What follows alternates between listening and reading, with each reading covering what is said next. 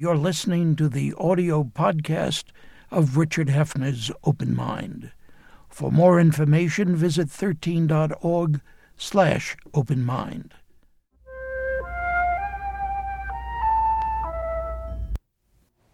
I'm Richard Heffner, your host on The Open Mind. And when my guest today joined me at this table for the first time, nearly three decades ago, I took particular note then of both Thomas Carlyle's comment that the history of the world is but the biography of great men, and Ralph Waldo Emerson's that there is properly no history, only biography. Now, whether he would or would not agree with Carlyle and Emerson, I believe that Robert Caro has more than demonstrated their correctness in his own great works. In The Power Broker, Robert Moses and the Fall of New York, and in his thus far four volume masterpiece, The Years of Lyndon Johnson. Volume 1, The Path to Power, Volume 2, Means of Ascent, Volume 3, Master of the Senate, and now Volume 4, The Passage of Power. And Robert Caro's repeated awards, his Pulitzer Prizes, his Francis Parkman Prize of the Society of American Historians, his National Book Award, his Gold Medal in Biography from the American Academy of Arts and Letters, and the many other honors my guest has received since he long ago broadened his journalist's perspectives only make us all the more eager to embrace what presumably will soon be the final fifth volume of the years of Lyndon Johnson. Meanwhile, today's program is only the first of a series of open mind conversations about Volume 4 of the years of Lyndon Johnson, The Passage of Power. And this time, much to his relief, I'm sure, I'll not implore my guest once again to hurry up with his next volume out of respect for my advanced years and my great eagerness to know before I pass just what final judgment he will pass on this bigger than life American. For I think I now know. And I wonder if my guest hasn't been giving much more than hints to his readers all along. Bob, do you think you've been throwing out more than hints to your readers about your final conclusion about Lyndon Johnson? I, no, I don't think I, I, don't think I've been throwing out hints. I say at the end of this book, you know, which of course is in many ways about Lyndon Johnson's finest hour when he takes over the presidency on no notice at all, when Jack Kennedy is assassinated, and has to solve a lot of problems and bring the nation through what could have been a crisis. Wasn't a crisis, more of a crisis because of him. But I say at the end of this book, but this is not the whole story of the presidency. Vietnam is yet to come. So uh, if that's a hint, but it's also, that's just a fact. To me, I wouldn't expect you to say anything other, write anything other than the fact. But then I realized, Bob, that going through the four volumes over these years, and I've read them, each one of them, I realize I go up and I go down. And I've come to the conclusion that Caro is judging Lyndon Johnson uh, in this wonderful, even handed way, saying, as we should say about all men, that there were good things and there were bad things. And I think of that, was it in volume two where you said there's a stream, a black stream and a dark, red stream that dark stream and dark a bright stream yes. that runs through every man's life. Yeah well that's a great compliment to me. I, I, take it as a great compliment that you say they're great ups and great downs because I'm the hardest thing about writing about Lyndon Johnson is that he is a man of such violent contrasts. You know on the one hand great compassion great desire throughout his life to help the poor and particularly poor people of color coupled with this genius for turning that compassion into legislative achievements.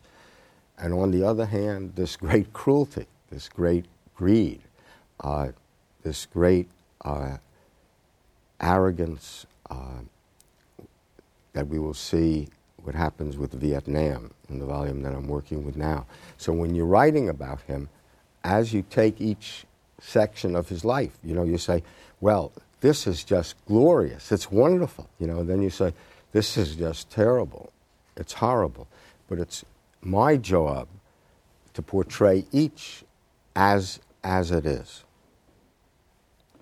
And you're at the time. Am I, uh, at maybe the time. I'm, maybe I'm not being clear. No, you're uh, being you're uh, being very clear. But it seems to me, as you put them together, there's no way of making a good or bad final judgment. Well, I'm not. I'm not sure that there is a final. You haven't gotten to that. Yet. I, I but you, you, you, I'd rather answer it by saying, look, you know, look what we see in Lyndon Johnson. Uh, in this book, you know, uh, we see him taking over the presidency. Here's a man who is, you know, everything goes back to his boyhood. So the first part of this book is something you say all his life he wanted to be president. That's the thing. When he was a boy, he was working on this road gang. You know, his family was really poor. They lost the Johnson Ranch, and for the rest of his boyhood, the family really lived in circumstances where they had to worry every month was their home, their only remaining home, the one in Johnson City, going to be taken away from him. So he was working on this road gang, and it's really, you know, it's this vast, empty Texas hill country. And in the middle of this, in, in the midst of this hill country, they are building this road. It's not a paved road. They don't have paved roads in the hill country then. From Austin to Fredericksburg. And there's a road gang of seven or eight men. And Lyndon Johnson is the young, the others are really men in their 20s. Johnson is 17 and 18 years old. And he's really too skinny to do this work. The older men say, you know, he was too skinny to do the work.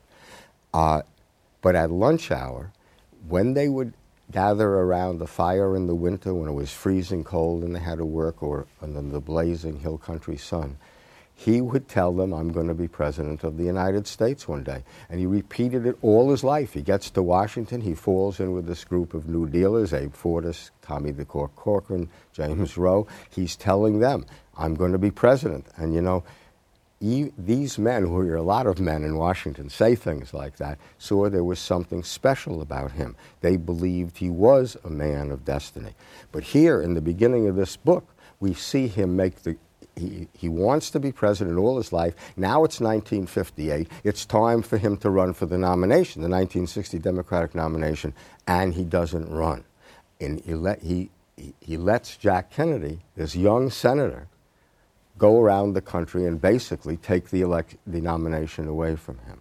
So we say uh, this volume shows him at the absolute depths when he becomes vice president. The Kennedys strip him of power. I'm going to stop talking. Uh, I don't want you to stop talking. I, am fascinated well, by you talking and your writing. Well, they strip him of power. They, call, they mock him. They call him Rufus Cornpone. You know, him and Lady Bird, it's Uncle Cornpone and his little pork chop. Uh, he's ridiculed, humiliated, and denied power for almost three years. And, th- and then, in an instant, in the crack of a gunshot in Dallas, everything has changed. And he has the power. And what does he do with it? Great things. So, Lyndon, to write about Lyndon Johnson, for me anyway, is really hard because you keep saying, Are you exaggerating on one side or are you exaggerating the other? You said, This was a man of very violent contrast. That's the hint that I was referring to. Not a hint. I suddenly realized, having read all the volumes thus far, what it was that you were saying. And you were saying something that a great historian says. He doesn't raise to great heights. An individual also has that dark line running through. And that's when I remembered what you had written. I guess it was in volume two uh, in, in, your opening one there. One of these volumes, yeah. yeah. You mentioned the word here in the adjectives you use and the other words you use, humiliation. Yes. Why did that play such a large role? It's repeated again and again yes. and again in the passage of power. Yeah, well, you picked out a very important word. You know, his boyhood was a time of humiliation. You know, a small town can be very cruel. And here you have a small town, Johnson City, that's cut out, you know, from the rest of the hill country, from the rest of America. residents of, of Johnson City at the time used to call it an island city because it's a little town, something like 382 people, I think, when Johnson was in high school, that's cut off by a sea of land. Uh, and in winter, when the roads are impassable, they can't, you can't really get to any place. it's very hard to get to Austin in, in one direction, which is our, or San Antonio. So it's a little world onto itself. In this world, Lyndon Johnson's father, from the time he's born till the time he's like 13 years old, is a great figure. He's the representative, uh, the Honorable Sam E. Johnson. Uh, he's a populist legislator, he's respected. And then, in an instant, the father makes a mistake. He pays too much to try to buy back the old legendary Johnson Ranch tries desperately to make it pay, and in two years they lose the ranch. And he becomes, the father, a figure of ridicule. You know, they're very, uh, uh at some barbe- barbecue, political barbecue, someone says, Sam Johnson's a smart man, all right, but he's got no sense. And everybody laughs, and Lyndon's standing there next to him when he realizes. If you write about his boyhood, you could cry writing about his boyhood. He's the only, they go into the, uh, the drugstore where they have the penny candies, and everyone, uh, the other kids take out penny candies and they put it on their father's bill. But Lin- Lyndon can't because his father hasn't paid his bill. So his boyhood is a time of humiliation. And all his life, he keeps using that word. It'll be a humiliation. If I lose, it'll be a humiliation. Humiliation at the hands, perhaps, of, of Bobby Kennedy, uh, because I wanted to ask you if we're holding judgments back, you must have some judgment about Bobby. You, you, you make your reader feel so about Jack, less so perhaps, but because of this hate feud uh, between Lyndon Johnson and Bobby Kennedy, um, the feeling is just, I mean, here in the passage of power, you think of Bobby as an extraordinary person in Lyndon Baines Johnson's life. Yes. And he's going to become, you know, in the next volume, I mean, the story of the 60s is uh, of democratic poli- politics and even of some national decisions hinges a lot on this extraordinary animosity between Robert F. Kennedy and Lyndon Johnson. Um, it's one, you know, you, as a historian, you say one of the words, you don't want to use certain words. And one of the words you don't want to, I don't want to use is hate. It's too strong a word. But it's there. it, it is there because, I mean, I, you know, it's there because it's not too strong to describe what happens in this book alone between Robert Kennedy and Lyndon Johnson. How do you account for it? I mean, the, the, the, the business you, that you describe so feelingly about that the offer of the vice presidential nomination. Yeah. You know, Bob, an aside, I was at Los Angeles for CBS, and I went home. I had to go back and took the red eye uh, just after Jack Kennedy was nominated. And I said my prayers that night on the plane. I was praying that Jack Kennedy had the wisdom to pick corn pone Lyndon Johnson. And he did. Why was there such a fight over it? With the brother? With the brother. Well, you know, you say why, you know, say where it you know, it began and I as a historian was so lucky to find this out. The first time they met, you know, in this book, as you know, I'm able to describe the first time Robert Kennedy and Lyndon Johnson met. I mean, it's quite a scene. I'm able to this. Uh, it is. Johnson has breakfast every morning in, in the Senate ca- cafeteria, uh, Senate dining room, which is next door to his office. So the year I, I think is ni- well, I now forget, I think the year is 1953. Robert Kennedy has just joined the McCarthy, the Senate Rackets Committee, as a uh, assistant counsel. So Senator Joe McCarthy has in the Senate ca- uh, dining room, there's this large round table right near the cashier. And Joe McCarthy always sits at it with his staffers, right? So on this morning, there are four or five staffers there and Senator McCarthy, and Lyndon Johnson walks in with two of his aides, George Reedy, his press secretary, and Horace Busby, his speechwriter. And they both described the scene to me that Senator McCarthy jumps up, as he always does to everyone, you know, is deferential to Johnson, said, Good morning, leader. You know, great job you did yesterday, leader. I don't know how you pulled that off, leader. And all his staff jumps up, and Johnson goes around. They all shake his hand. One of the staffers doesn't get up. It's Robert Kennedy. He sits there, sort of glaring at the floor. Well, Johnson, you know, in an, inter, in an interpersonal uh, encounter, he always is, knows what to do. He's going to win. He sort of stands there like this so that Bobby Kennedy has to get up putting out his and, hand and shake his hand. And I asked, you know, these two um, Johnson aides who witnessed this, Busby and Reedy, well, what was the reason for this, you know? And you say, you know, they gave a number of reasons that Johnson had told stories about Joe Kennedy, uh, Bobby's father. But they said it wasn't that. Reedy said to me, Do you ever see two dogs who have never met come into a room and all of a sudden there's a low growl and the hair stands up on the back of their necks? He said it was that way that whenever they were in a room, these were two men who could not look at each other. Your, your description of that is, is wonderful, and I guess I didn't take seriously enough though I've had the experience of the two dogs in the room, of that sort of visceral response between the two of them, because it led to this extraordinary, lifelong battle. And, uh, uh, and the fight over uh, the vice presidential nomination in Los Angeles, which again, you know, is so three, you know, we don't know, and I say in the book. Right, you do say. Uh, uh Robert Kennedy said, you know, that his brother knew what he was doing. He has this wonderful quote. What do you think? My brother took a nap and I went down to try and get his vice president off the ticket. Nonetheless, when you map out the events of this afternoon, you say, but while Robert Kennedy was making these trips, John F. Kennedy was preparing and giving his statement saying, I select Lyndon Johnson.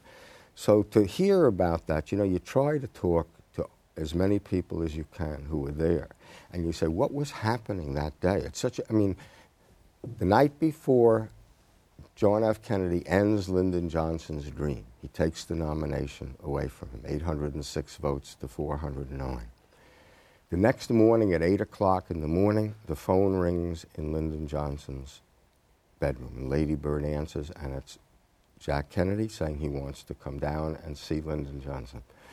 And they make an appointment for 10 o'clock in the morning. Johnson gets out of bed and calls three men, his three closest aides Jim Rowe, who was the old Roosevelt New Dealer and great political insider, John Connally, who was Johnson's campaign manager in 1960 because Johnson said he's the only man tough enough to handle Bobby Kennedy, and Bobby Baker, who was Lyndon Johnson's uh, longtime aide in, in the Senate. And he says, uh, John Kennedy's coming down uh, at 10 o'clock. What do you think he wants? And of course, they all say he wants to offer you the vice presidency. And Johnson has them lay out the reasons why he should uh, take it or not take it. And they, he says, You're right, I should take it and Jack Kennedy comes down, and there, there, there follows a whole series of things in which nothing definitive is said, but Jack Kennedy comes up and tells everybody, I think he'll take it. He's thinking, basically, I'm oversimplifying uh, a lot of pages in the book.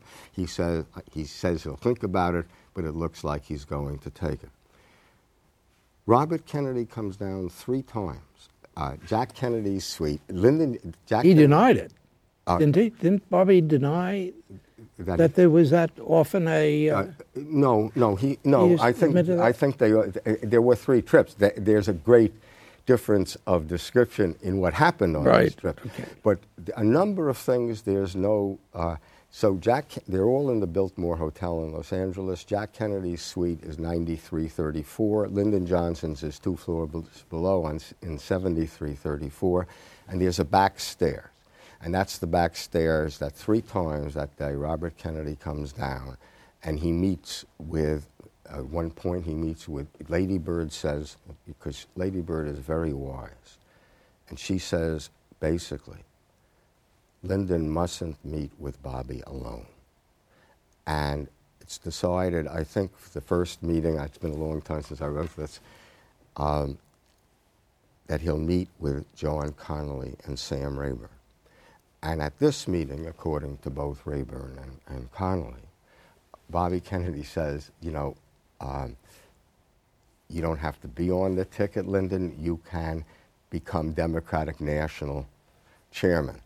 To which Rayburn replies with a single word expletive, you know. Not on this air, please. Not, not on, no, I, I know what show I. I didn't, I didn't, you know, Rayburn is this mighty, he's, he's old, you know, and he's blind, but he's still a mighty figure, you know. And in another one of these meetings, um, Robert Kennedy comes down and meets with Rayburn and says basically that Lyndon should withdraw. And Sam Rayburn says, are you, are you authorized to speak for your brother? And Robert Kennedy says, No. And Rayburn draws himself up and says, Then come back and speak to the Speaker of the House when you are. And Robert Kennedy basically retreats up the stairs again. And then there's a third meeting where Robert Kennedy meets with Lyndon Johnson alone and there are two accounts, are two accounts of this, they're the only people in the room, are so violently different that you really don't know, but you do know that Robert Kennedy was trying to get him to withdraw. And uh, the whole story, Lyndon Johnson never forgot that day. Uh, he never forgot what he calls the, humil- the humiliation of that day. It was one of the unforgettable, horrible days of his life. Well, we're, you know, this program is going to end in uh, just a few minutes, and then we're going to go on and continue it. So I'm not worried about continuity. But here, uh, uh, later, you write about um, the president's, about JFK's secretary, uh, Ms. Lincoln, and you're writing about later on about the matter of JFK then wanting to get rid of Johnson from the ticket coming up for the second election in, in 64. Uh, could it have been that Jack was playing a game all along, using Bobby as the. Well, you know, Dick, I, I don't know the answer to that. You know, you don't really have an answer. Uh, as to why this happened. Do you know why Jack offered the vice presidency yeah. and Robert tried to get Lyndon to withdraw from it? Um, the relationship of the three of them. Do you know, there are scenes in this book that you could hardly believe. You know, uh, and if you didn't have a number of witnesses to them, you wouldn't believe them. I mean, uh, when when Johnson is vice president, now Robert Kennedy or the Kennedys. You say, where did the orders come from? You know, you're, you're, you're, I don't know that. You don't know it. But Robert Kennedy, everything that Lyndon Johnson did had to be cleared. Every speech that he gave, no matter how minor, had to be cleared. He couldn't even use a plane to go to a government plane to go to an event unless um, basically Robert Kennedy signed off on it, unless someone in the Kennedy, but it was basically, Robert. Bringing back that word humiliation. Humili- yes, and it was a, you know, uh, it was a humiliation, and Johnson is humiliated, and he's driven to, you know, his office is in the executive office building. He's asked Jack Kennedy to give him an office in the White House, but again and again he's asked. Well, you, you're right. Won't, Kennedy won't do it. So his office is across the street in the executive office building, and often he will go over there. It's painful even to write about and as and I think I'm quoting Horace Busby, wander around the halls as if to say, "Here I am. Give me something to do." You know, just to make himself visible in the White House. And um, there are so finally, after a couple of years of this, there's one the White House dinner dance is one of the few that, that Johnson is really invited to. You know, and when he's invited, uh, if he's invited out to Robert Kennedy's house, which was called Hickory Hills, it's an old big white colonial house in McLean, Virginia. Uh, for every so often, Robert Kennedy had to invite him because of protocol considerations. He would always sit him at what was called the losers' table, and Johnson knew it was the losers' table. You know, so there's one at the so after one night in the White House dinner dance, Robert Kennedy is scrambling eggs. You know, late in the, yeah. late in the evening in the White House kitchen, and there are people there. And Lyndon Johnson comes up to him and begs this man, who was the greatest majority leader, the greatest parliamentarian in the Western world, the, mo- the mightiest man in Washington, you know, the most powerful Democrat in the country once. And he says to him, Why don't you like me? He says, Your father likes me, your brother likes me, but you don't like me. Why? And Robert Kennedy, you know, uh, one of the witnesses says, You know, this encounter was completely in Robert Kennedy's hands, and meaning sort of was enjoying it. And he doesn't answer it, and he sort of retreats. And Lyndon Johnson follows him, begging. There's scene after the scene between these two men that you can hardly believe. We're gonna, you're gonna sit there, and we're gonna pick up when we come back next week. Okay. okay. Thank you. And thanks too to you in the audience. I hope you will join us again next time. And meanwhile, as another old friend used to say, good night and good luck. And do visit the Open Mind website at 13.org slash openmind to reprise this program online right now or to draw upon our archive of 1,500 or so other Open Mind and related programs. That's 13.org slash openmind.